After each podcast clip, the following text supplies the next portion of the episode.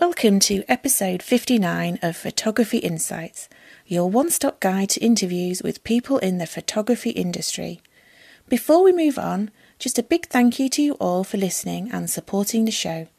There are a couple of ways you can help further, which are by leaving an iTunes review and sharing the show with your friends.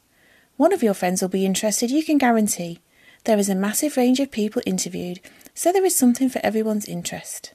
Today we have a legendary film and video photographer from the UK called Paul Berriff.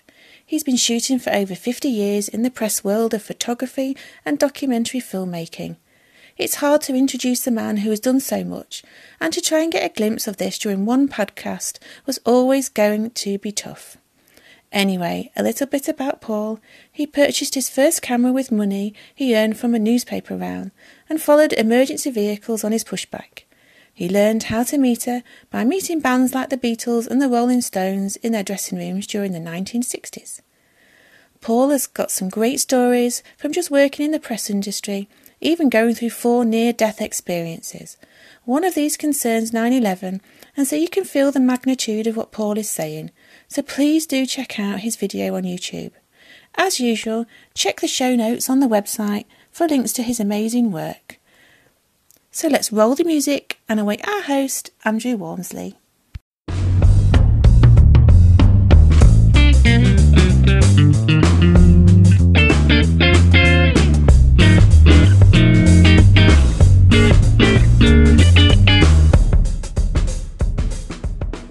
And welcome to the show, Paul.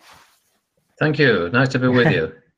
yes, it's uh, it's great to have you on the show. Obviously, um, a, a, man of your talents and history. I think we've got to start at the beginning, Paul. Don't we? Yes, a long time ago. A long, a long time, time, ago. ago. Um, I was 12 years of age, and I mm-hmm. think this would be in the late 50s. And um, I then I had two paper rounds in Headingley in Leeds. I, I was born not far from the Headingley cricket ground, ah, right. and um, every Saturday, uh, along with the newspapers, there were two magazines published. One was called Picture Post and one mm-hmm. called Life magazines. These were large format magazines, glossy magazines, but all the images were in black and white. And in those days, we didn't have television like we have now. And so everybody got their news and both in text and visuals from newspapers and especially these magazines. The magazines would cover big news stories, royal events, disasters. Everything was in in, in these magazines, mm. and uh, every page was virtually a picture, a black and white picture with a small caption underneath describing what what it was or what had happened. Wow. And on a on a sat, wet, wet, sat, Saturday morning in the I was standing in people's doorways and thumb my my way through all these pages and admired these uh, striking black and white pictures. And I thought one day I, I, I want to be a photographer for uh, Life or Picture Post. Anyway, um, as a result of the earnings from my paper round, uh, I bought a Rolleiflex medium format camera. Um, paper rounds were paying good money in those days. I mean, then they were extremely expensive. I mean, you know, they were the Rolls Royce of film cameras and um, I bought one of those, and I started to emulate the images I'd seen in these magazines. By that I mean I I couldn't go to major earthquake disasters on the other side of the world, but I concentrated on um, things happening street life in my yeah. area. And um, I couldn't drive a car then at that age and uh, I used to follow police cars and fire engines on my bike, push bike, and oh. uh, and take pictures of accidents and people laying out laid out in the road or fire firing firemen fighting big fires, and that's how it all started. And uh, I used to go home and then I, I had a dark room in my attic, and I used to process the film and and do the prints there. Uh, wow. So to this day, I, I've still got the negatives. I've got about 75 images of car crashes and that in Leeds. So uh, it's amazing to go back and look at all those back then. And um, yeah, and then I um, from there, I, I, I got a job after leaving school. I didn't go to university. I, I went straight into the newspaper business and I got a job as a copy boy. And a okay. copy boy is where we all started in those days. Some of the most famous reporters and uh, and television people and, and, journalists now all started as copy boys on, on newspapers. And a copy boy uh, would take bits of news um, stories around the different departments and pictures to the picture editor and go and do this and do that and the other. So you got a really good grounding of what a newspaper was like. Anyway, I wanted to be a reporter, and I used to go after, after work. I used to go to night school to study typing and shorthand typing and shorthand, and uh, and that went on for about a year. But everywhere I went, I I carried my Rolleiflex camera, and one lunchtime, um, I was going through the middle of Leeds city centre, and uh, a mini car uh, came across the pavement in front of me and crashed into a, uh, a, a big, a large shop window, carrying several people with it. And I was first on the scene, so I took some pictures, and that made uh, the front page of the uh, Yorkshire Evening Post that night. The following day, the editor uh, had me in and said, Paul, you're not going to be a reporter, you're going to be a photographer, and we're sending you down into the dark rooms. So I was then transferred down into uh, the dark rooms, and that's where my photographic career started. So I did about a year in the dark rooms, mixing chemicals and uh-huh. and all that goes with it. So I, I learned all about film processing, uh-huh. uh, and um, and then I uh, I got a job as um, a press photographer, a junior press photographer, mm. and um, I did that for about three or four years. And it was during that time when um, I started studying photography more. When I when I was a copy boy and and at the point where I went from copy boy to to be in the dark rooms, when I was in the dark rooms, um, the pop scene burst upon us. Mm-hmm. This was 1963. And mm. I was always looking for subjects. I'd done my street life shots, you know, following yeah. police cars around and things. So I thought I'd do an essay, uh, a picture documentary with these new pop groups that were coming on stream. So I'd been a, a journalist person. I got to know all the theatre managers at all the cinemas where these new pop groups were appearing, and we had two or three happening a week uh, wow. and they let me backstage and I started taking pictures of these people. Um, some of these people I talk about are called the Beatles, the Rolling Stones, um, and then Pink Floyd, there's Roy Orbison, Marianne Faithfull. I think I photographed all of them. And, and I was only like 16 years of age now. Ah, so they were new as well. So it wasn't like I was going in to meet these superstars, which they all became, as we know. They were just starting. And when I first met the Beatles, for instance, they were at the bottom of the running order at these shows. I mean, I first met the Beatles in Leeds at the Odeon in Leeds, and uh, uh, the the headliner was uh, Helen Shapiro. It was the Helen Shapiro show, and then you had Freddie and the Dreamers and uh, the Hollies, the Searchers, and at the bottom this group called the Beatles. So it was new to them, but they went off and made more money than I did. Uh, so anyway, um, I, I, I, I met the Beatles probably about six times throughout the north of England, and uh, after the second time, I think Paul McCartney recognised me, and he would come up to me and ask me how my photography was going I said, I'm, I'm doing all right, Paul. And he would pose occasionally for me. And I got some amazing pictures of Paul with um, just the, the light bulb in, a, in these dingy dressing rooms. I was testing my exposures, my film. I used I used Kodak Tri-X film. I'm still okay. using my Rolleiflex. And um, I was really using them as a testing ground for my photography, not because of who they were. Yeah. I mean, they were not. They were just at the start of the of what was called Beatlemania. It was just starting, but I captured them in the dressing rooms and on stage, with with no problems whatsoever. Nobody was holding me back. There was no managers there with them saying you can't do this, you can't do that. So here I was um, with these guys, and, and I got some lovely intimate pictures of them all. And it wasn't just the Beatles; it was the Rolling Stones, and uh, many of the others. I eventually, uh, a year or two after that, I, I photographed uh, Jimi Hendrix and Pink Floyd. Mm. The Pink Floyd guys I met in Leeds uh, when they were appearing at Leeds University, and they invited me down to um, Abbey Road when they were recording um, their first album, uh, and I've got a couple of pictures of them there, uh, which I think is the only pictures of them recording that album down at Abbey Road Studios. So these are all black and white monochrome. Um, and about the same time, I, um, I, I got a Nikon camera, the Nikon F, which mm-hmm. was um, the next generation up from Rolleiflex. We started. I started using a five x four camera, and uh, and then I went on to Rolleiflex, and then uh, the next posh thing was to get a Nikon or 35 mm camera. So the press guys were using Nikon F cameras, 35 mm Tri-X. I've still got those three cameras. I still use those in preference to digital.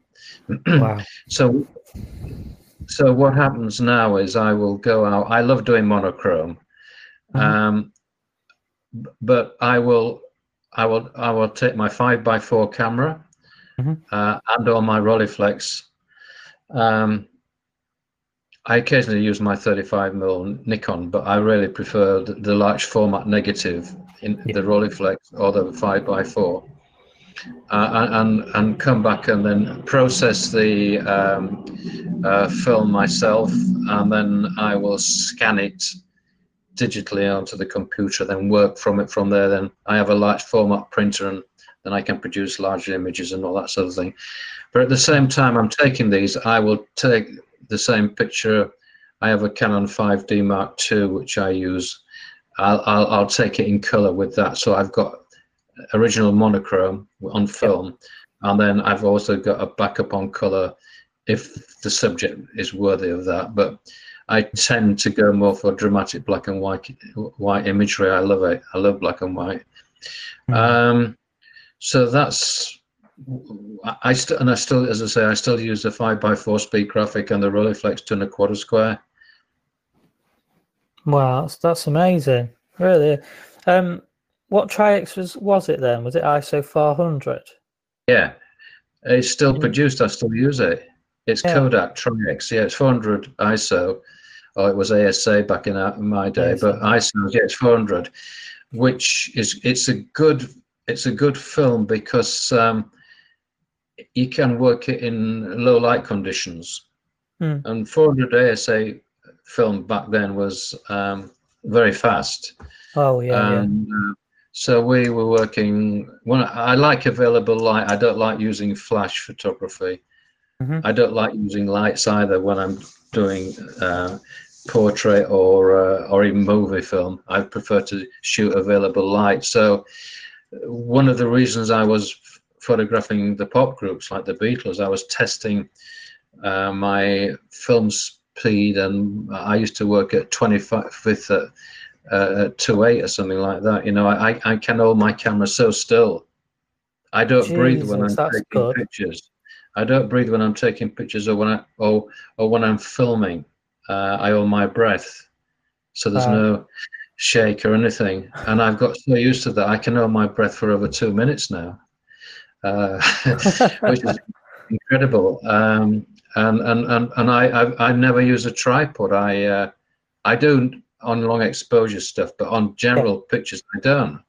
Um, I like, uh, you know, the feel of it and the free. I like, you know, and also I like people in my pictures, and you have to be quick on, on a lot of these occasions. But um, no, all the early, early, all those early days were absolutely uh, a godsend for me uh, in learning the trade, basically the profession. And uh, hmm. you know, I started on newspapers when um, as a press photographer when they used to literally stop the press for me. The paper would be printed uh, around five o'clock in the afternoon, the late edition, uh, and say a uh, there's a, a, major fire somewhere in Yorkshire, I, I would go out and, and take pictures and then run back through the machine room. The machine room is the room where the are the big machines printing these newspapers. Yeah, and and, and all the um, all the printers would be st- stood there with their arms folding, folded, waiting for Paul to come back with his pictures. and literally stop,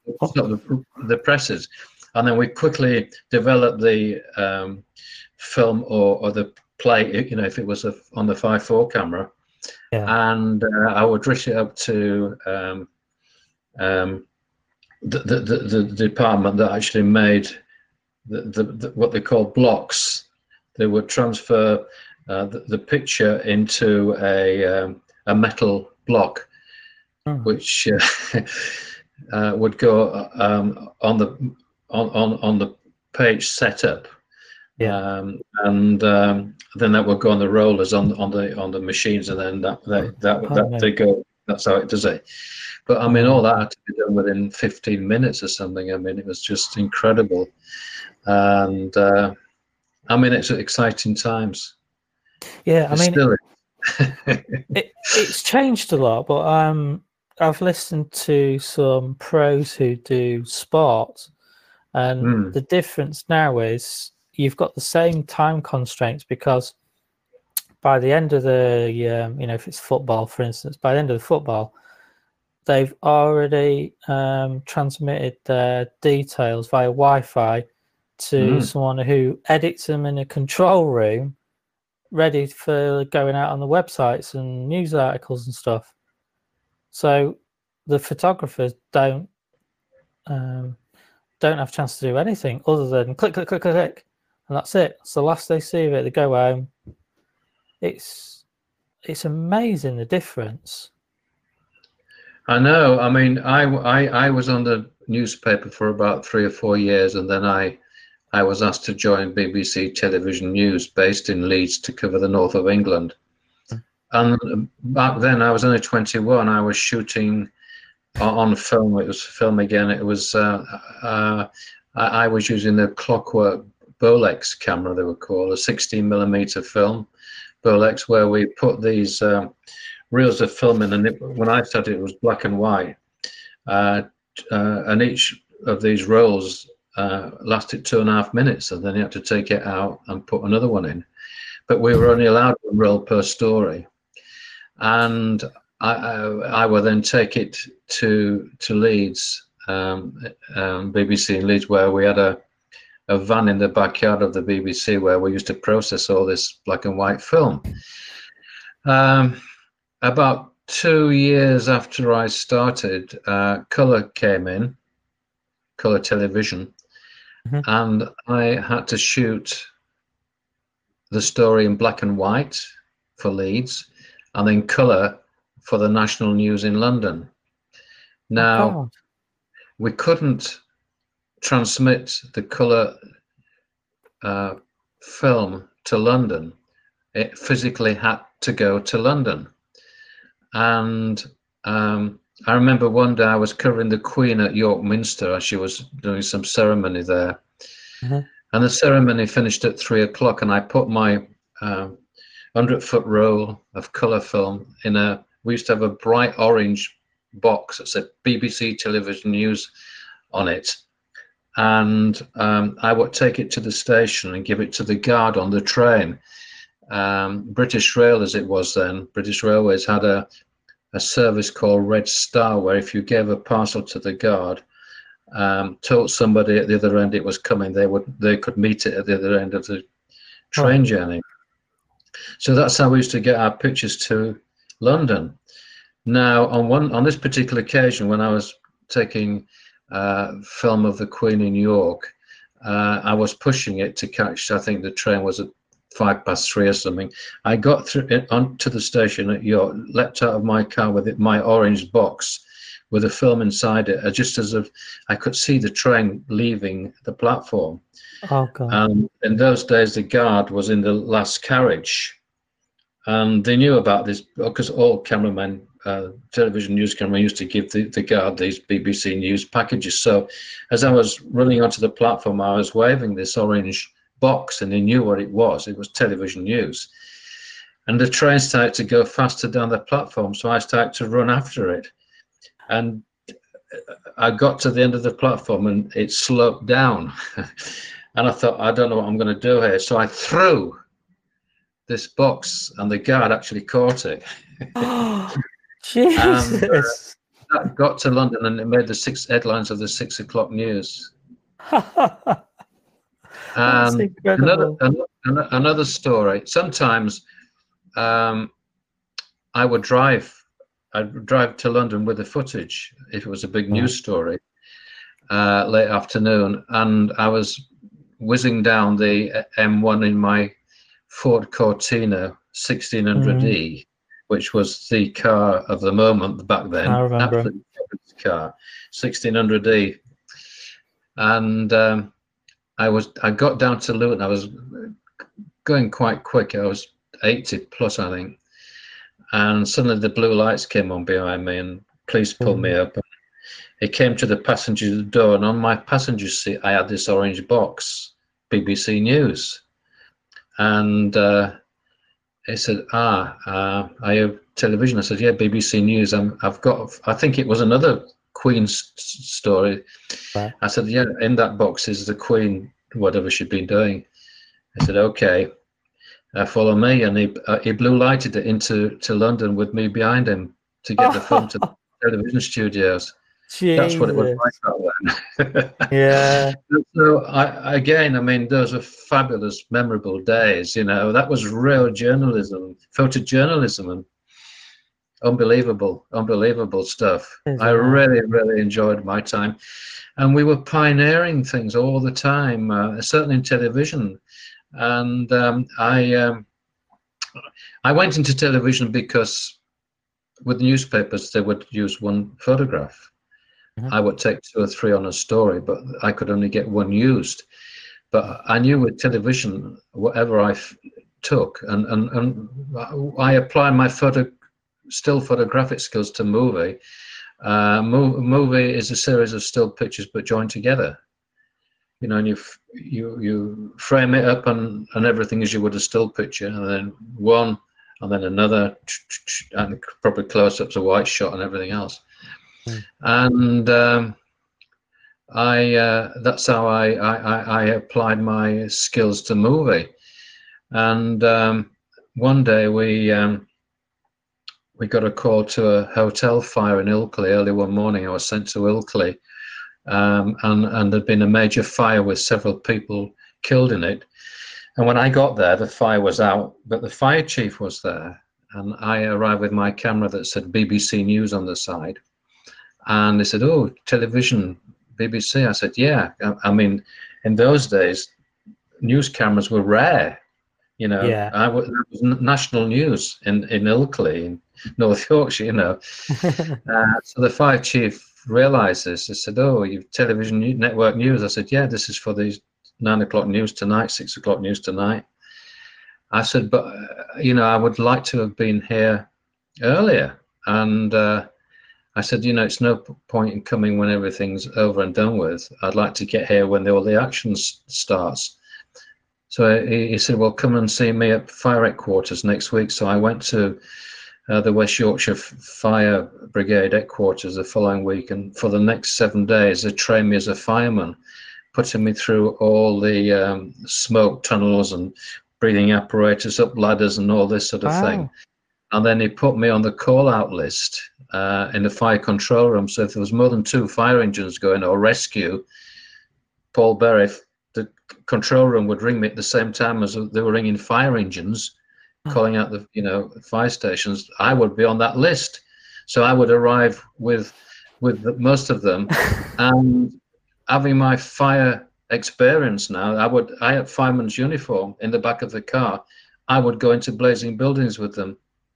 Jesus.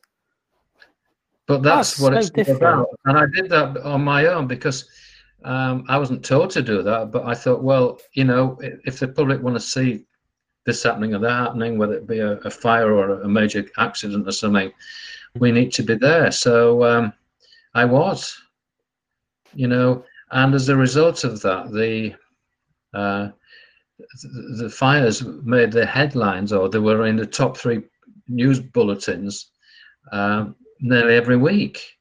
And um, you know, every other night, though, there's been a, a mill fire in Huddersfield or somewhere on the national news, but it was dramatic. It was well alight or collapsing into the street and firemen running around and the whole thing. I ca- captured all that, and as a, as a result of that, the uh, fire chief got promoted to a Majesty's Inspector of Fire Services, and then um, um, it went on from there. So. Uh, and then it was, I think it was knighted on, on the back of all that. But that was fantastic because um, he got his publicity, which was advertising his fire brigade, and I got my scoop pictures. I mean, uh, the BBC and Leeds we won lots of awards, uh, and I'm competing wow. with the national boys that are covering disasters and stuff around the world. But here I was in Yorkshire with yeah. my mill fires and disasters from around here, and uh, you know we we were doing extremely well. But I loved doing it. It was you know it was no point waiting for somebody to ring and say, oh, the, the, I would, in that case, I got them to call me and I built up amazing contacts um, with the police as well. Uh, and they used to call me. So, uh, uh, you know, I got some terrific images. It was great, great days. Jeez, I mean, and I've been doing ever since. you think how that's changed though for your standard news reporter now. Oh yeah. There's the health and safety. You don't even have to mention that. It's no. The, I think there's more of a. It's not a hatred, but there's definitely not the same relationship between the press and the public and the emergency services. No. Um, no, it tends to be them and us now, and um, yeah, I've always been sort of uh, a, a, a, friendly uh, journalist, I suppose. I'm I'm on their side, and I've always gone in softly, softly. But I've I've I've got a reputation for that, and um, I'm I'm actually developing a new policing at the moment that's never been filmed, and um, I've been developing it for 12 months. But during that time, they're getting to know me, and with with all my subjects, I um, I spend many weeks, months with them without cameras, just so mm-hmm. they can get to know me, so that mm-hmm. when the time comes to film, um, you know, they're not saying, "Who's this?" and "What have you done?" Um, I went to NASA uh, about ten or twelve years ago, and uh, I wanted to know more about space shuttles because mm-hmm. watching the television, you'd see them take off.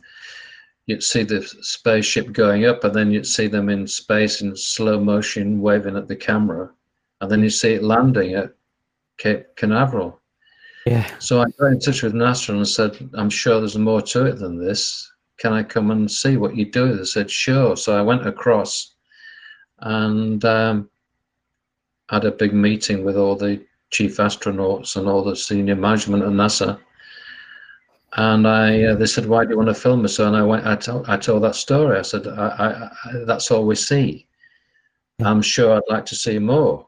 And um, I then got access to the, an astronaut team for a whole year, and I followed them from the day they were selected to the mission and then coming back again from space. So that was fantastic, and I think I do think I'm the only um, television person that was ever allowed that access at NASA. I scooped all the American journalists; they've not done what I did, and I would Jeez. train every day with the I would train every day with the astronaut teams, and um, oh. and it was just a great privilege to be there.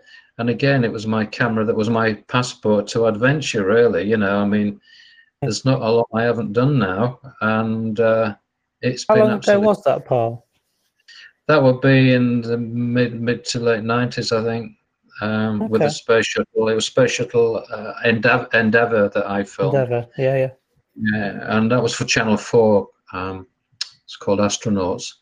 Um, but that that was great, and and you know, you it's such a great education because I have to learn the subject inside out before I can actually film it. Mm. Uh, to tell the story, to translate what the, the, the people I'm filming are doing into a storyline for the viewers. But I love doing that. Do you think that applies to both stills and video then, or is that more just sort of video? You think? Um.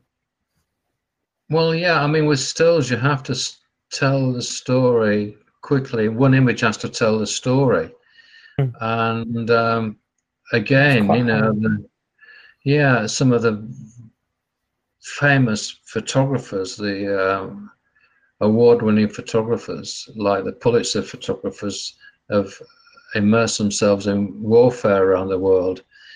Mm. Uh, and they, they they spend time, you know, with military units, as, as you know, that Larry Burrows and uh, Don McCullin and people like that were great war photographers, and mm. um, they they would spend time with the, the troops and that's similar to what I did with the fire brigade here. I mean, they get embedded with the um, military, and so you know when somebody appears with a, a Nikon um, camera in their face, and they're not fazed by it, so they know what it is and what it's doing, and that's when you get all these off great off the cuff imagery. Um, mm. And I think again. Um, where people are in trouble in disaster situations or in a war situation, the human body is working at an extreme, and to capture that on a on a on a still photograph is uh, is amazing. And I I've done everything on movie, but I'll tell you what, I still like stills. I prefer stills. I think to to, to filming because uh, to to get that one image that tells the whole story um, is just a great feeling when when you get it. You know. Yeah. The right moment. That that right moment. It's a very but very tough skill. It is. I mean, I I as I said, I'm still developing a, a new television series now, but I, I'm I'm spending time going out. I spend all my time going out taking still photographs. I love bad weather. Mm. I hmm. don't I don't like sunny days in July and August. um, um, if I do a sunny day, I will do it at seven o'clock in the morning or 7 p.m. at night. And that is a time when the National Geographic photographers, some of whom I've met and worked with, they do all their imagery 7 a.m. or 7 p.m. Nothing mm-hmm. during the, the middle of the day because that, that sun is so harsh. But early morning light and evening evening light is fabulous. It really is. Um, but again, I like going out when you know it's snowing or severe weather. It, mm. it, shooting in black and white, it looks absolutely stunning. Mm. Yeah, you're right. Yeah, yeah, I've seen some ace images. Um, I think coastal images, like you were saying. Um, you know, yeah, the rough seas and, and, the clouds, and yeah, and I, what I've just started doing, I, I, I think it's only been a recent, the last few years. I, am I'm, I'm using uh, now on some of my dramatic landscape imageries, and both inland and, and on the coast, uh, a 72 um, infrared filter. Oh yeah, it's yeah. a very dark, dark one and I, you have to expose probably 400 uh, ISO, and I give five seconds, about five six, and you get mm-hmm. these absolutely stunning imagery. And um, this is what I like about the digital era is that you can mm-hmm. experiment now and do stuff that we could never do that with. The nearest we got to that was um, ah. you'd have had a Polaroid, wouldn't you? Yeah, the guy um, Ansel Adams when he did all yeah. his uh, stuff in the states. Yeah. Dramatic black and white pictures. Now, that's what I like doing, stuff like that. And mm. uh, and black and white is so stunning. And someone told me that when you look at a black and white picture, the eye tends to look at it longer than it does a, a color picture because your eye takes longer to scan it, apparently, than a color okay. picture. Yeah. Because um, pro- probably your eyes drawn to red in a color image. That's right. Uh, the oranges, yeah. But I think black and white is is just super. I love it. I really do. And, and I love playing around now with this uh, long exposure stuff, with mm. waterfalls and uh, cliffs and seas and all that. It is really great. And I've yeah. got this superb. Um, I've got an HP uh, large format printer. I can do A0 size. That's 44 inch by three miles long uh, pictures. I know you mean. Yeah. Uh, absolutely superb. And um, to go and take a picture either with my Canon long exposure, black and white, not mm-hmm. color, and uh, or my um, Rolleiflex, and then do these lovely prints is, is terrific. I, I really get a kick out of that.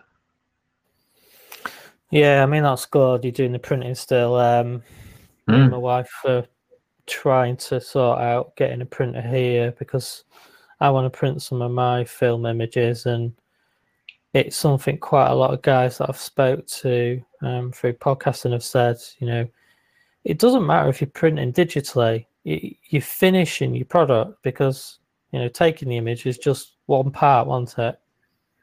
Yeah, I mean, a lot of people poo-poo that. They say, "Well, look, if you if you're photographing on film and you develop it in the tank and all that, uh, you should carry on and, and then print it in, you know, wet print it in in the developer and fixer and all that." Well, I'll tell you, you know, I spent a long time in the dark rooms making prints, and if you're doing something biggish, we would never get a correct print the first time round in the darkroom doing a print this size. Where now I'll take it um, on film. Once it's dried, I'll put it on my. I've got an Epson scanner and um, scan it in at about 8,000 DPI or something. And uh, you then got it digitally, and then you can work with it um, in, in Photoshop or whatever, uh, and then press a button and you get a perfect print first time round. And the prints that are coming off now of these printers, the greys and the blacks, and even when you're doing color, it's just unbelievable. It's so so good, the quality, and the inks they're using now will last up to 700 years. Well, if you um, wow. the, the print will last that long. If you do that in dish developing now, wet, you know, you hang the picture on the wall. I bet in about 30 years' time, if not before, it starts to go yellow. It'll know, yeah, of course it will. Yeah. Whereas yeah. some of my I did years ago with these large format printers is still as crisp as it was the day I did it. You know, it's still really great. So, mm, you know, digital has helped in that case. Uh, but it's great to originate on film because I think film gives it that great look, you know, that mm-hmm. semi-grainy look that it makes you feel as though you're there, which I like, you know. Do you do you think there's something special about holding a film camera as well and the simplicities of it? Hmm. I hmm. again, when I'm using my Canon and or my any of my movie cameras, I switch automatic off everything, and I, I just go with the speed and the f stop, and that's it. Yeah. I've still got a light meter. oh, that's cool. Uh, yeah. Um, after that, although I, I know I, I, I know now I, I well I've known for a long time I can't go outside or in here and you know uh, in there it's probably about a 40 uh, about three five with 400 ISO. Um, so I can, yeah. and I, I, that's the other thing that the newspapers and television news taught me.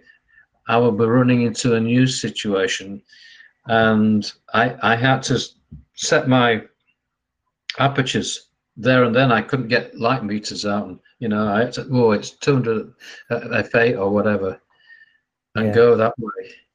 So I mean, doing it over 50 years, so exposures are I, am pretty much accurate with it. yeah, yeah, you plenty of experience.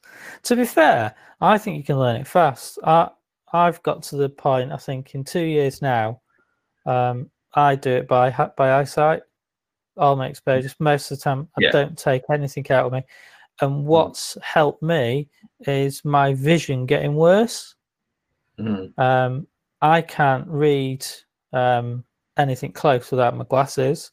So I can't. I can't mm. yeah, so I can't read the old-fashioned light meters without my glasses. And it, mm. like if I'm shooting analog, I mm. don't want my glasses with me, and I don't take them out. So I yeah. have to manage with what I've got. So ah. my, my, arms aren't long enough. so oh. yeah. Um, so then I tried using the apps on my mobile, um, and I used that as a backup. But mm. the ISO dial is still like the original one, so they've made it really small. So the mm. only thing I can do is make out like um, anything below 100 because I can sort of see it's two digits, mm-hmm. and then I count up to get to like 100 or 200. And I think, yeah, I think that's about right. And I've been all right. I've done I've done all right. So I'm quite chuffed with myself in that sense. Well, um, I uh, as you see, I wear glasses now for close-up stuff. Yeah. And uh, I normally have them on a piece of string around my neck when I'm working.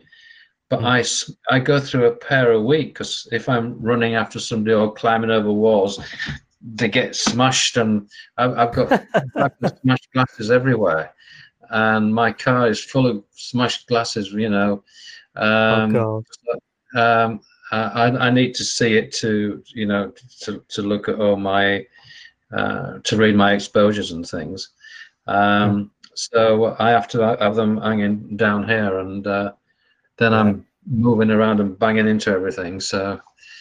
It is awful. So mm you've probably got the same issue then with digital that yeah. you can see through the viewfinder but you can't actually yeah. see what you've took. No yeah. that's right unless i put my glasses on. Yeah. Yeah but I'm, it, I'm it really annoys me. I think i'm i'm i'm going to explore this laser optical surgery thing yeah. because it's becoming more cheaper now i think and because of what i do like obviously you like what you're saying you do um, I need my eyes to work from here to infinity straight away. Yeah. And it's a bugger actually. Uh, it is, I'm into yeah. glasses. Uh, and especially when I'm doing movies and uh, directing people and everything else, you know, on off, on off, on off, you know. Mm. Um, um, so I'm, I'm, I, think I'll look at that, and that might help because um, I know looking through the viewfinders now, um, I, have got to have these on to look um, into the viewfinder on the Rolleiflex, you know, because it's a Fresnel screen. Uh, it's not so bad when I'm looking through a viewfinder on on on the uh, Canon or a movie camera. You know, I can yeah adjust it to my vision then, and that works. Yeah. But um, it is a it, it is a problem when you on a fast turnaround when you're doing something quite quickly or something's happening quite quickly. Yeah, I i I think the issue is compounded on my Bronica because I don't have a diopter in it. So I, have got to the point where I've done a trick. Um, so if I do um, things with models, I get them to hold up um, some writing right in front of their eyes mm. and then I'll put my glasses on to see that it's uh, in focus, uh, and then I get them to take it down again, and um, it worked really well. I find it a, a bit of a shame now when um, the young people come into still photography and or film or TV have not got that background that we've had, you know, with, with, with photography and image making. And I do think now, by looking at some of the television programs and that, that it's it shows, you know, they've they've not got a professional, not a professional training. And myself and and many colleagues that have been at it in broadcasting like I have I've been to some universities and offered our services to um, to teach or advise and help some of the students in, in, in photography and moving images. They don't want to know. So It is a great shame because we've got so much knowledge, and I'd love to do that more and more. I actually did actually go out with a, uh, uh, some students from a, a, university in the north, I won't say where, on mm-hmm. their third year shoot. Well, they do a three year course in uh, documentaries, and um, at the end of it, for their degree, they produce a movie and we went to Huddersfield Market with them. I spent three or four days there just overseeing what they were doing. I wasn't telling them what to do, I was just pointing out certain aspects and have you tried this, do this. And afterwards, they came up to me and said they'd learned more in three days with me than three years at university. Oh, dear. I mean, in that's fact, fantastic for you. I know, but I, I, just love to pass on all my experience to these people because, you know, I ain't going to be here forever, and this is the next generation of photographers and or documentary filmmakers, and uh, it's a shame that you know just simple tips. I mean, I was filmed by a young girl last week. I'm doing a presentation in York in a, few days' time, and, and they interviewed me for local telly. And the girl came on her own uh, with a video camera, put it on a tripod, and we were, shoot, we were shooting in the cinema, so it was quite dark. And she had this light um, on top of the camera, or it's built into this movie camera, and it was very bright. And I said, uh, well, what are you going to do about that? It's going to be, I'm too close and it's too bright. We're in this. She says, well, we, there's not a lot we can do about it.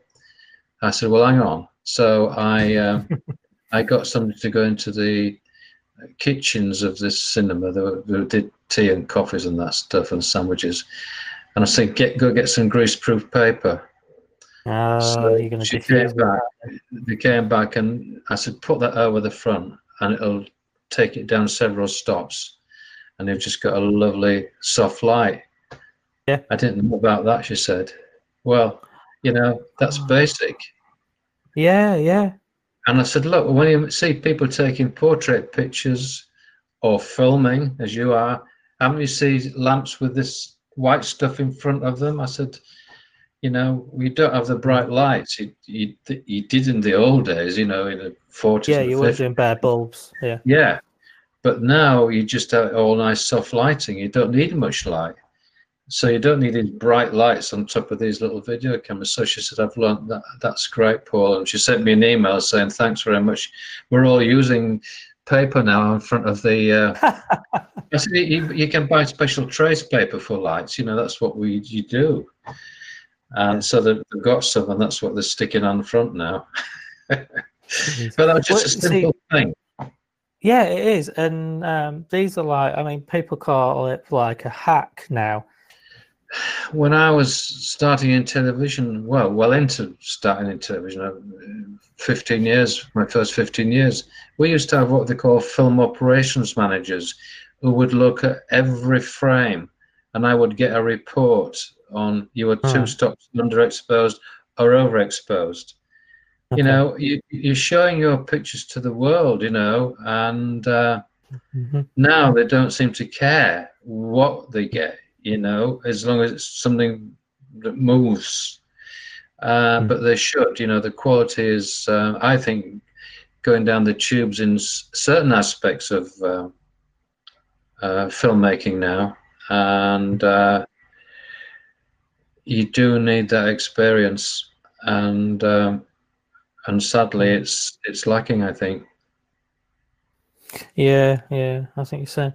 I mean, obviously, I've talked to quite a lot of people um, about um, redoing film, analog, and cinema photography sort of thing, and there are little movements of it, without a doubt. In America, it's still something that's happening. Um, I mean, I, I, only just come off an interview a couple of nights ago. He still teaches um, darkroom stuff uh, although it's a digital course, uh, it still teaches it. Um, but I don't think it's as common as your day. Um, I, again, uh, I, I, what's interesting and, and, and it's nice to see that they're bringing back lots of the wet processing chemicals and things now. The like, I mean, I I I, I can still buy D76 developing powder, which I used. I still use it, mm. And that's what it's I used back in the time, hasn't it? Yeah, yeah. D76 and Tri-X, Kodak Tri-X, mm. is a perfect combination, and um, it is fantastic. And uh, um, I still use this, as I say, the same film, Tri-X, mm. and D76 developer for my black and white images. That's cool. Yeah, I think I think it's just like you say, is this learning gap. Um, people like myself never done photography. Uh, we're lacking experience. We're, we're lacking the education as well. And um, to me, this is my experience because I learn a lot from interviewing um, people like yourself. It really does help me. And then, um, you know, I, I know a few people like yourself in real life that have pushed me um, one guy gave me all the stuff to get my own dark room. So, you know, I have my own dark room now. And um, I started putting my prints out there and I'd take a picture of them and say, oh, what do you think is like, you know, oh, this is Ace and it's great to see you trying. I was like, all right, thanks. Yeah, well, a guy came up to me. He, he saw one of my Beatles expedition, exhibitions and loved loved the black and white images I took there. And he got in touch with me and uh, in fact, he bought a couple of my pictures and they, he said, What did you take them on? I said, Well, a Rolleiflex camera. He went out and bought one. He said, Can I come out with it? Can you show me how it all works? And so I did. And he's oh, so cool. pleased now and is developing his own uh, negatives. And then he does what mm. I do, he then scans them and prints them yeah. on the computer after that.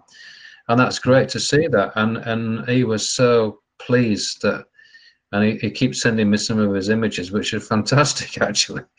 And oh, uh, he he wanted to go back to capture that era when we were mm. using these Rolleiflex cameras all the time, and. Mm. Uh, there is something a, a, about black and white pictures on film that you can't beat, really. Yeah, yeah, no, no, I agree. I've seen some amazing stuff. Um, uh, whether it's wet plates, dry plates, the, the lot, they're, they're all so good. Um, I mean, one thing we've got to talk about then. So you've seen massive changes in technology, as you've said. What, what's been important for you then in this change from film to the digital world and how it's worked and speed? I do like the digital world, mm-hmm. and it does have its advantages uh, because, as, I, as I've been saying, I can produce my my pictures on film and then transfer it to digital, you know, by scanning. Mm-hmm. Uh, and then I've got my digital images, which I can work with uh, in Photoshop and that sort of thing. And then it, it's very quick and it's not messy like uh, it would be if I was in a dark room trying to get prints done, uh, was sloshing around with, with, with chemicals and all that. And you can control it better, and I love all that. And I love the way that you can experiment with digital. Uh, I was looking at some images today before I, I, was talking to you, Andrew, uh, that have been sent into a competition, and uh, uh, landscapes, absolutely stunning stuff amazing. Well, you could not have done a, lot of that with with film. Film's okay. great for basic for portraits. It's great for some landscapes, but then all the magic stuff like the stars and all that. You know, you couldn't capture that. I don't think as good on film as as uh, you can now with digital cameras. And the hmm. speed is great. You know, I can take a picture now, as you say, within seconds. It can be on the other side of the world. Uh. Why you, you couldn't do that with with uh, prints? We used to put them on a on a scanning machine hmm. and send it down a telephone line, and it used to go. Zzz, zzz, zzz, you know, that's how we used to get pictures to um, newspaper offices if we're on location and things like that. Well, now it's just straight into the computer and they're off. Um, yeah. Albeit as you were saying, the photographer then loses control over it. It then goes, it goes uh, to other people that edit and everything. Where again, as again in in in, in the old days, I, I'll say we used to go in, and I used to develop my own um, pictures, and then I used to print them myself. So you can work with the enlargers uh, and experiment with with it. Whereas now, once it's gone, it's gone. You know, you've got other people uh, editing them stuff. I tend mm. though to make my picture in the frame. Um, you know, I, mm. I, sort of crop it before I even take it. I'll think, oh, I need to be tighter on that. So basically, you then print the whole frame. You've you've got the picture. I actually uh, do it there. I don't do it in the dark room. And again, when I'm making documentaries, I try and tell the story in the camera before it goes to the editor, who then doesn't have to sort through everything. It's basically mm-hmm. just joining them all together. But again, that's through experience, um, which comes eventually. But no, the technology is is just superb. I mean, it really is, and uh, that is a great plus thing with digital uh, and again, all these uh, different filters and everything else you can play with. It's just uh, stunning stuff. So, you know, a lot of people are, are not professional photographers like I am. Have uh, have actually done very well. And you know, I was told last year, I think that the UK now has as many people that call themselves photographers as people living in South the whole of South America. That's a hell of a lot of people. Uh, Jesus. But uh, in my That's book, there's still only photographers in the, in the country. I, I, mean, uh, you know, I, it's something that's bred into you. I think it's like writing a book. Mm-hmm. I, I, mean, I, think that's an art as well. Um, in fact, yeah, I'm writing about my life behind the camera. Oh, wow. I'll let you know when uh, when I finish that. Yeah, yeah, uh, definitely, yeah. Going through 50 years of some of the stories I've just been telling you, uh, mm. which will be of interest to all photographers, I think, because, uh, you know, I've tasted the front end and I started from nothing in the dark rooms right up to what I'm doing now, which is amazing. You know, it's uh, it's been a great life, and I hope to continue doing it. And I've been through all the changes from film to videotape and then onto digital. What's going to come next? yeah, know, yeah. I've, I've had to learn all that as I've to keep up with it all. Up to recently, I I uh, I always carried my Canon with me for things that happen around me. But hmm. now I think, well, um, you know, I've got this phone in my pocket. Um, if something does happen, I can either shoot it in stills or movie now, and the quality is reasonable. I mean, you're not going to get large format image prints from them, but no. certainly if, if, if it's a uh, a newsy type situation or whatever, uh, you'll be able to capture good images of it. Yeah. Yeah, definitely. Yeah, I I've got one of my best pictures of Whitby um, Abbey. I shot um, medium 35 mil, and then I did a test shot with my mobile, and I think I must have caught the tripod when I was shooting on film, so they're all slightly blurred. My mm-hmm. mobile shot is just way better than all of them. I was like, oh no. Yeah, yeah. That's, that's the way it happens, isn't it? Yeah, yeah. Yeah. And but you you just like, well, you live and learn, don't you? Yeah. Uh, I'm just lucky I don't get paid for it in that sense. I don't have that constraint over me. Um, well, that's the thing where professional photographers like me, if we do anything now, the the, the newspapers and others, and, and, and I think television, expect to get it for nothing. Oh, I mean, yeah, I'm talking uh, about this. Yeah, I mean, and now so much so that the newspapers, which was a great um, ground for learning photography because I know you asked me what what would I get young budding photographers to do I, would say I would have said well try and get on a on a newspaper to start with But yeah. they don't do that anymore because they've got rid of all their photographers and they rely on somebody passing with an iPhone now because they yeah. know they're going to get the images. Uh, I mean, I was at the scene of a small plane crash a couple of years ago in America. I'm always at the scene of things always happening around me. And uh, I got some good pictures, and all the American press got hold of me and said, Oh, will you send me some pictures? Of da, da, da. I said, Yeah, but uh, what are you going to pay me? Oh, we don't. I said, right, well, you don't have the pictures then. But I mean, yeah. that's my living. You know, I'm, I'm, I am a photographer because yeah. they expect, yeah. because to get all, uh, you know, somebody that's not a photographer um, with an iPhone or something we'll do a snapshot of it, fine. But then when the f- professional guys come on and produce some good pictures, which I got of this this incident, mm-hmm. uh, you know, I, sh- I should get paid for it. But they, they don't seem to want to do that anymore. No, it's completely changed on it. Um, mm. we, we did a local charity shoot here, mm. and the local press heard about it, put all our pictures on their website without even asking us. Mm. And I didn't even credit us. And I was like, oh, my, my mate who organised it um, threatened them uh, with court action and they took them down in the end. But it's disgusting. I, I'd be the same as you. So even though I'm not a professional, I would say I won't pay in because I'm not worth. You're not worth me putting my work out there for you for free. Well, talking about, I mean, that's the copyright issue is a major thing now.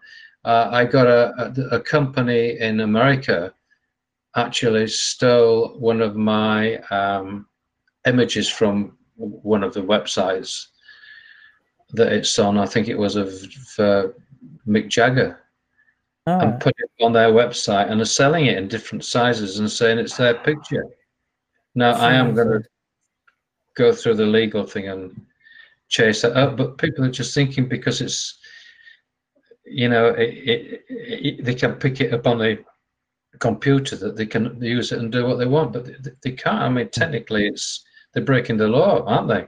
Well, it's, it's just theft. It's, it? like that. it's a commercial organization yeah. selling photographs. You know, it's uh, they they all know better. I mean, anyone who says they don't is rubbish because yeah. you taught at school now the the kids know when they're searching images that they can't use them, or they're allowed to use them in school, print them off, but they know they can't realistically use them. You know, that's teenagers know that. Well, I know. I mean, I often put some of my pictures on the Google search engine, you know, for for images, and uh, a lot of people have, have used my, some of my stuff on Facebook. Fine, if they just send it to themselves, but it's when the commercial companies, either magazines yeah. or publishing stuff, or in this case, a, a high-ranked um, American picture gallery is saying it's their picture and it's not. I mean, that is naughty, to say the least. Really, yeah, yeah, yeah, and and earning money out of it. Yeah, so uh, you've got to keep no. your eye on everything these days.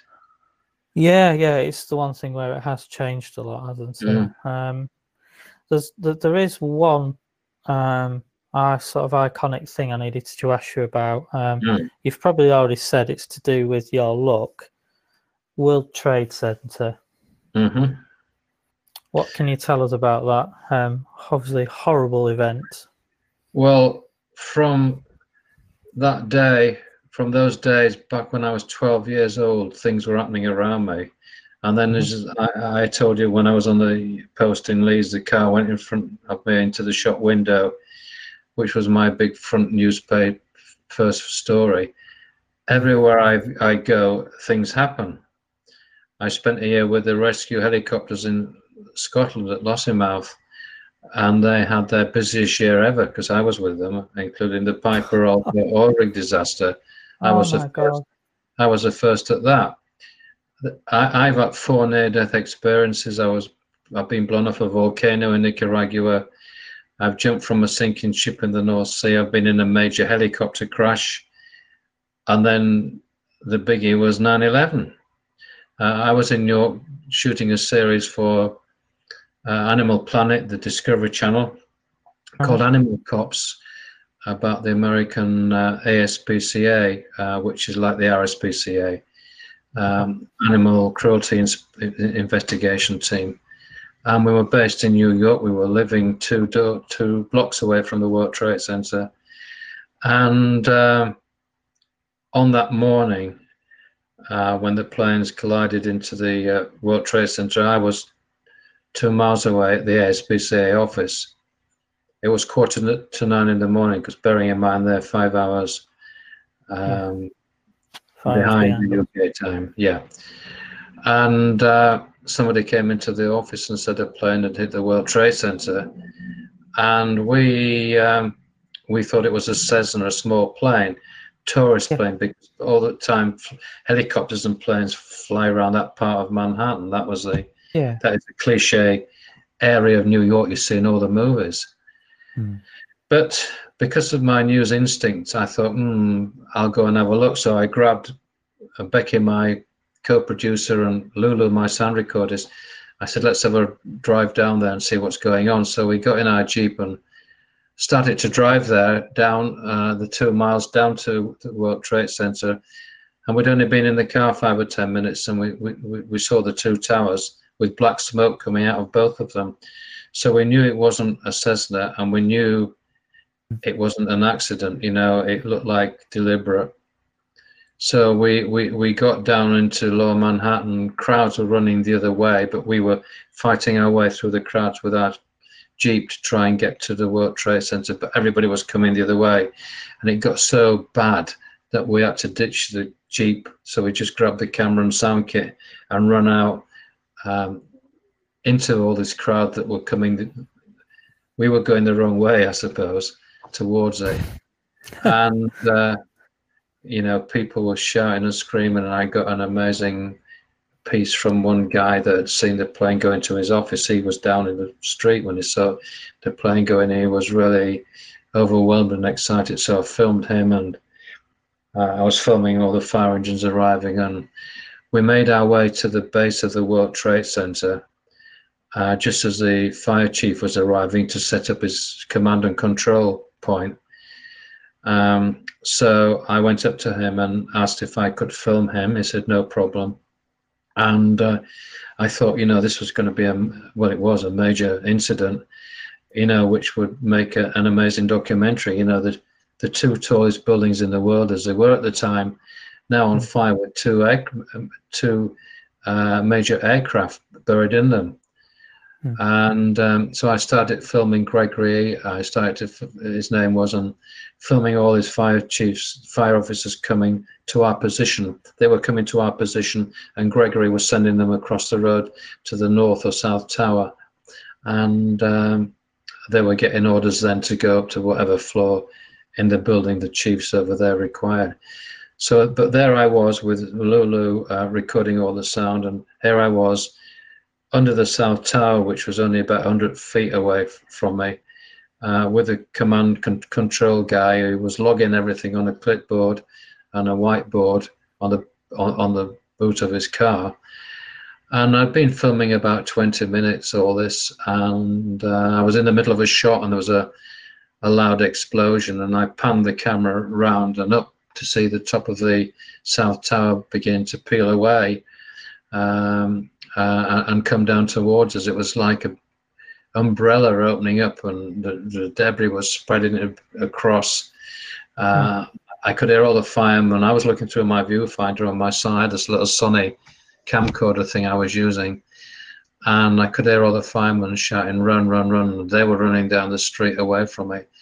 And I stood there for three seconds, which is a long time actually, when all this stuff is coming down towards you.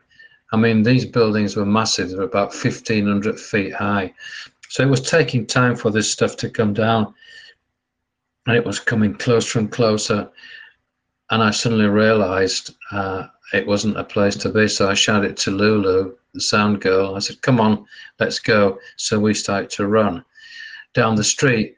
Now, I couldn't see what was happening because I was concentrated on where I was running, but I had the camera still running and it was over my uh, left shoulder. It could see what was coming. I couldn't, but the camera was still filming uh, this this tsunami coming towards me. The, the sound was horrendous. It was like being in the middle of the main runway at Heathrow Airport with several jumbo jets literally coming over the top of you. It was just horrendous noise. I, I, I can't describe it.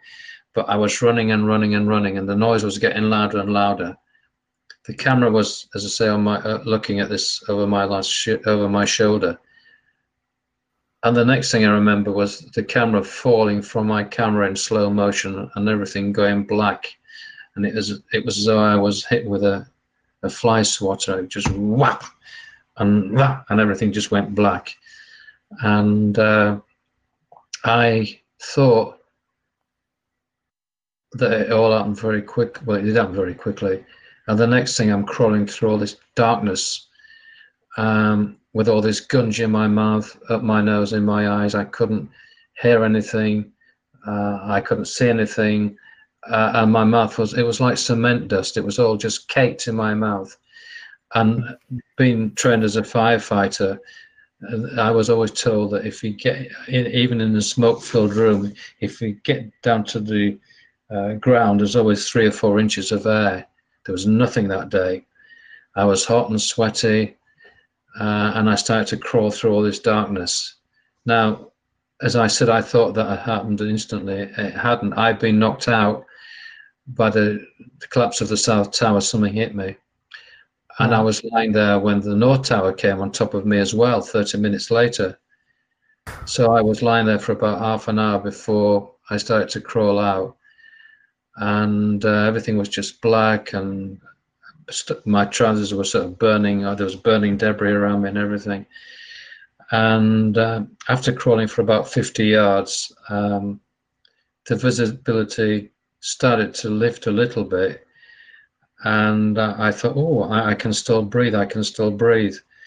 Uh, uh, and then I stood up, and the visibility started to lift a little bit, like 10, 20, 30 meters, uh, and and and and I, I, could just see bits of trees that had been bent over, and everything was in monochrome. It was in black and white because the, the cement dust and all the debris from the uh, collapse had just changed everything, like ash from a, a volcano. Yeah. Nobody else around. And I suddenly got this awful feeling of, where's Lulu? You know, she mm. was with me when we got hit. Yeah. So that was an awful feeling. and I was shaking and I, I could hardly breathe. I was still pulling all this gunge out of my mouth.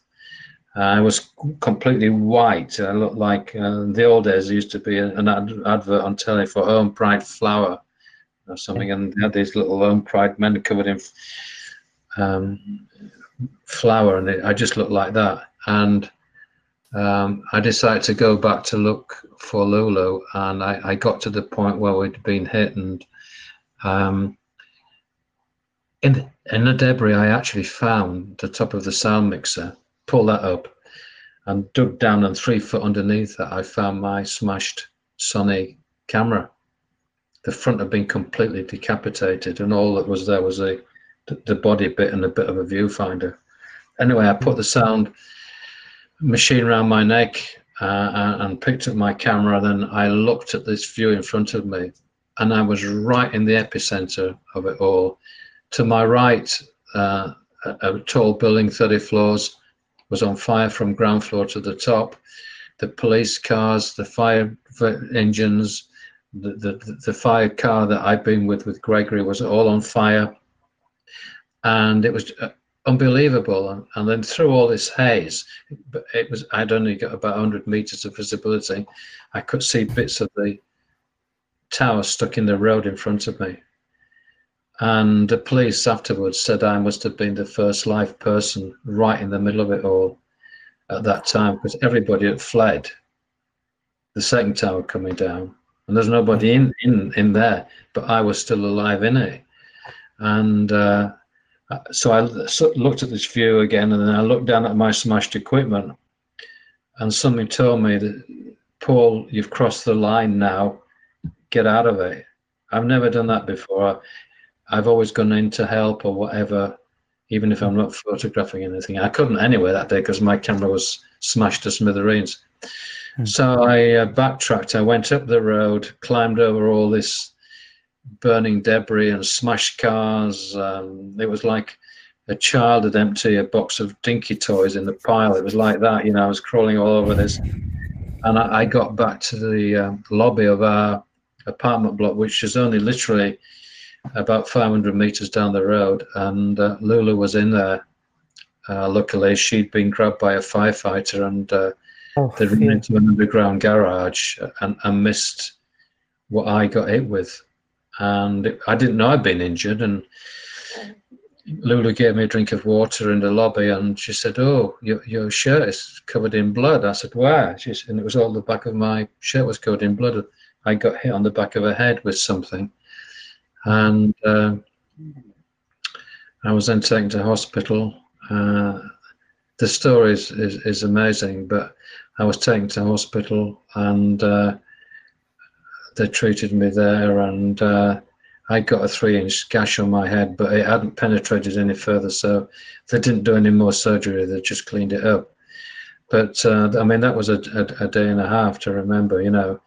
Anyway, yeah. we, we were dis- I was discharged from the hospital and um, I was sitting in the car park with my wife um, in the hospital car park that where they put all these chairs for all relatives of, of next of kin and everything, but there's nobody there apart from us. I was one of the, the first injured in there.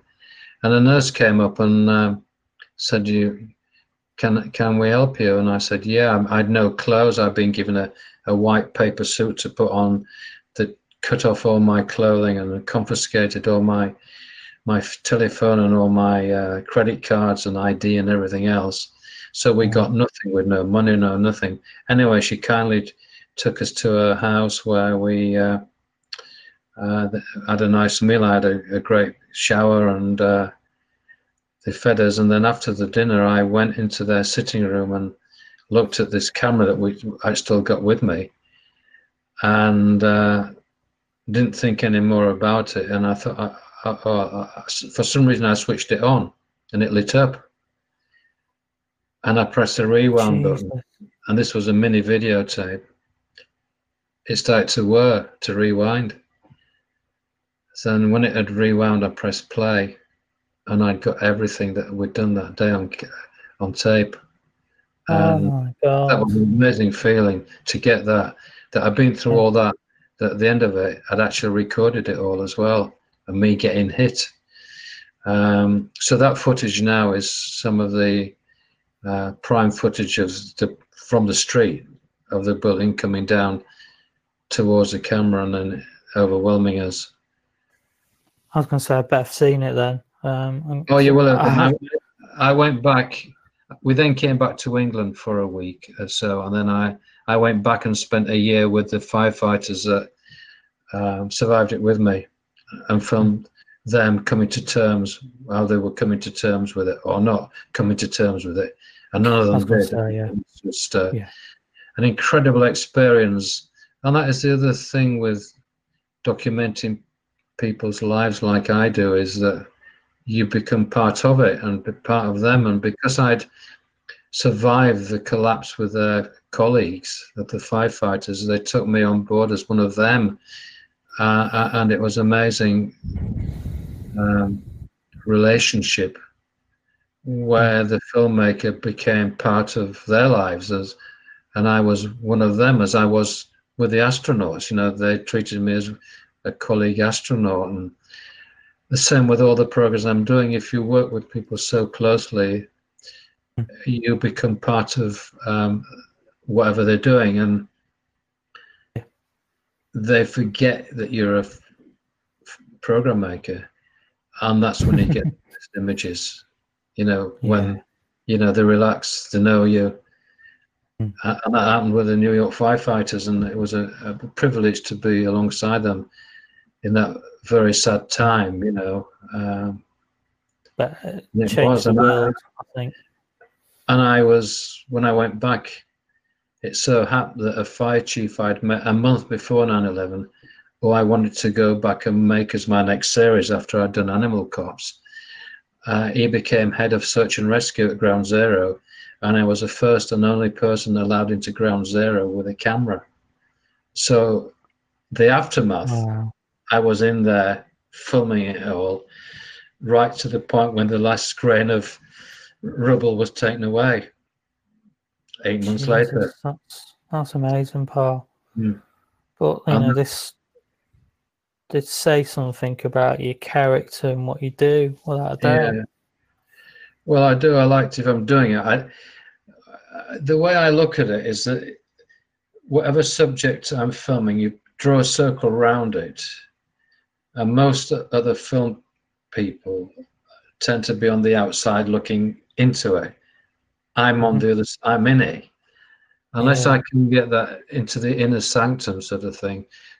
Mm. If I can't join the team or be close up to it, I, I won't do it. And if I'm working with the cops or anybody like that, I want full access. Like mm. with the astronauts, I want full access to everything. Because what I'm shooting is not going out on telly that night or next month. It's normally a year at least before my f- documentaries will go out. Yeah. And I, I, said, if anything, if there's a problem, something happens while I'm filming, you know, it's not going out tonight. You can talk to me about it and we can come to terms about it and sort it out. so they like that, hmm. you know. So um, I have a style of working with people like that, and uh, it seems to have worked. Mm. No, that's awesome. Um, we're um, we've used a quite a bit of your time up. Um, Paul. So yeah, I'm no, know. Thinking, minutes. yeah, I'm I'm not going to do um, what I normally do because um, it's been great to hear what you've got to say. Um, but the the one thing I always ask my guests, so mm.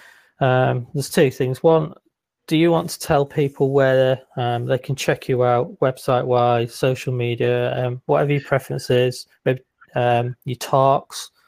So if you go ahead now. Yeah, I I I, I do frequent uh, presentations. In fact, I'm doing one in York on the 23rd of September. It's a two-hour presentation about my life behind the lens, and I'm doing quite a few of those. Um, I did one in Monaco. I have been to many camera clubs doing it. Uh, but if they uh, my website is paulberriff.com. Uh, if they get onto that, I, uh, you know, my uh, they can send a note to me or whatever, and uh, I can give them information of what I'm doing when I'm doing it next.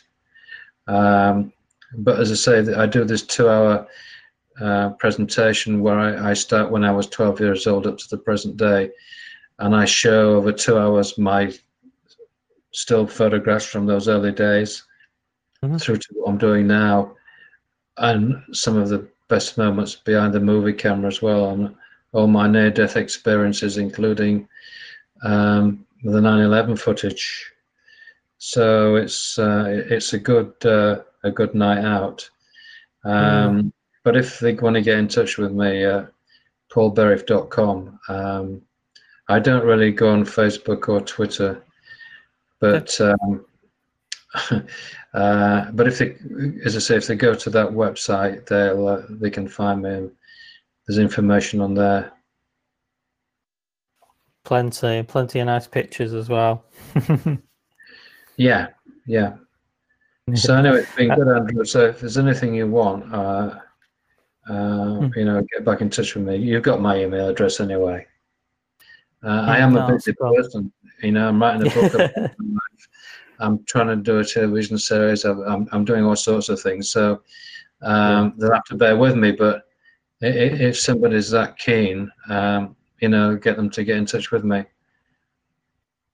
So the the other thing I can say is, have you got any parting advice for our listeners?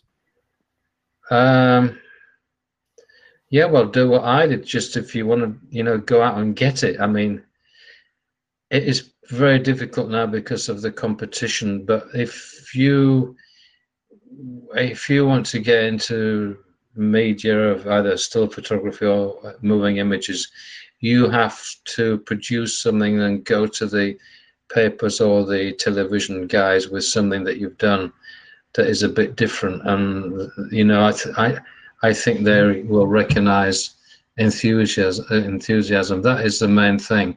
You know, nobody's going to come and knock on your door and, and ask you to become a photographer for them or to go out and take pictures. You've got to actually motivate yourself and actually go out there and produce stuff and say, look, would you like this? And go, and, you know, great images. Try and get them into the your local newspaper initially, and then anything really good, try and send it to the national papers um, because that's the only way it's going to work, really. Uh, and people come up to me and say, "How do I get into telly, Paul?" Well, it's the same thing. Um, I think you have to produce something first, something exclusive that they can't get or haven't gotten.